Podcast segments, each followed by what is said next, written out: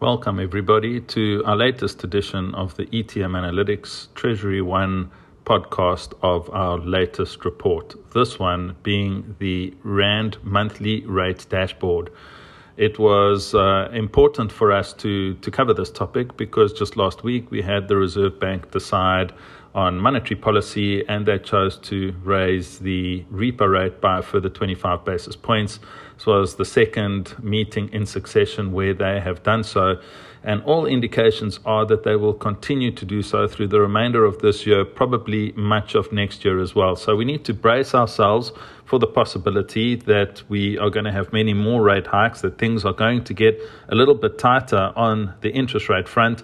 And the reasons for that are abundantly clear. If you have a look at what's been happening to headline inflation, it has now crept up to the upper limit of the 3 to 6% target band. Uh, and so at 5.9%, it really doesn't give the Reserve Bank too much room to, to maneuver with and work with. A combination of supply chain constraints, rising oil prices, volatility in financial markets, and the RAND have left the Reserve Bank with very little choice but to respond. Add to that the fact that uh, central banks uh, internationally are now tightening monetary policy as well.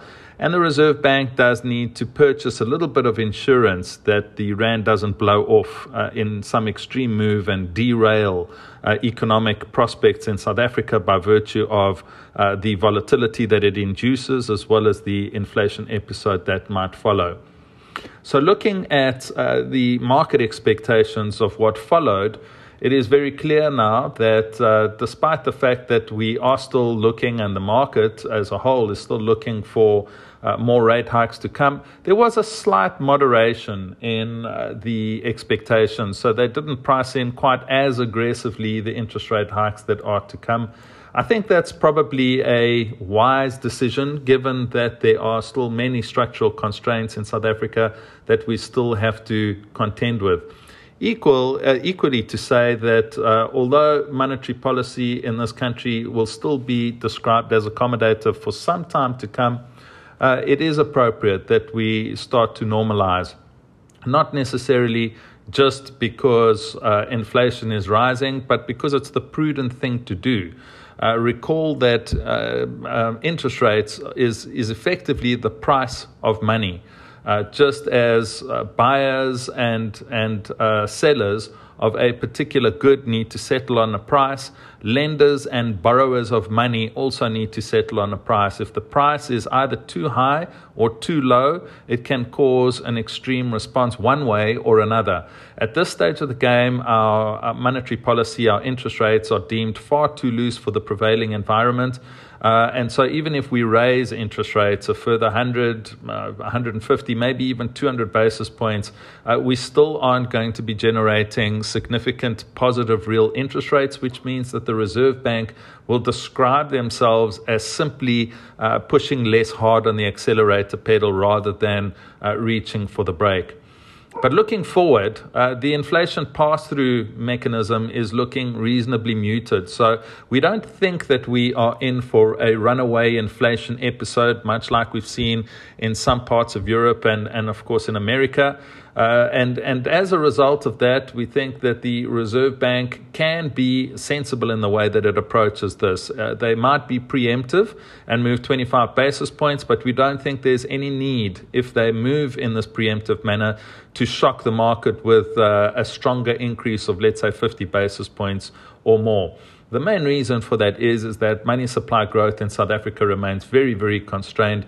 And it is money supply growth at the end of the day that will determine how much monetary space there is for inflation to take hold.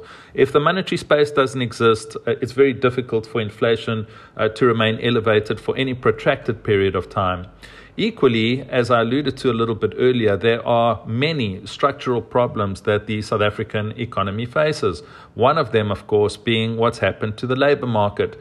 Uh, we've all read the reports of the very high unemployment levels uh, those haven't changed. In fact, they're worse, they're as bad as they've ever been, close to record levels. And uh, although we are hopeful that the resumption and the opening up of the economy and allowance of tourism once more will help bring that number down, it remains extraordinarily high, even by emerging markets and in some cases, African standards. Equally, we have not gotten to grips yet with uh, fixed capital formation. It's a fancy term for talking about fixed investment. Fixed investment in South Africa remains uh, pretty low. Uh, at this stage of the game, it's quite clear that the structural constraints around state capture, how it impacted the state owned enterprises, how all that debt got rolled up onto the government balance sheet and diverted uh, much needed resources away from spending on things like infrastructure towards just trying to keep a social safety net uh, alive. All of that counts against South Africa's growth rate. So, of course, in the Reserve Bank's eyes, this leads to what they term a, a large up. It means that we are, are uh, underperforming as an economy, and because of that weak uh, GDP growth scenario, coupled with the the weak money supply growth that I alluded to earlier, uh, inflation should, by rights, remain under um, some control. In ending, um, it, it seems that the market has received this information, I think, fairly comfortably. Uh, there weren't there weren't any uh, major disruptions in either equities, bonds, or or the rand. Uh, in fact, the rand at this stage of the game is is already making a, a slight comeback from the lows that we saw last week. Uh, if the if the Reserve Bank's decision was calamitous, that certainly wouldn't be happening. So, uh, with that, we think that the Reserve Bank is is on the right path. We think that there is a lot more to come in terms of rate hikes, but they're going to do so gradually and with a fair degree of sensitivity towards South Africa's growth outlook. So look forward to further interest rate hikes, but know that they are in the best interests of the country, but plan around them because things are going to get a little bit tighter for those that are heavily leveraged, whether be that household or businesses. Good luck out there.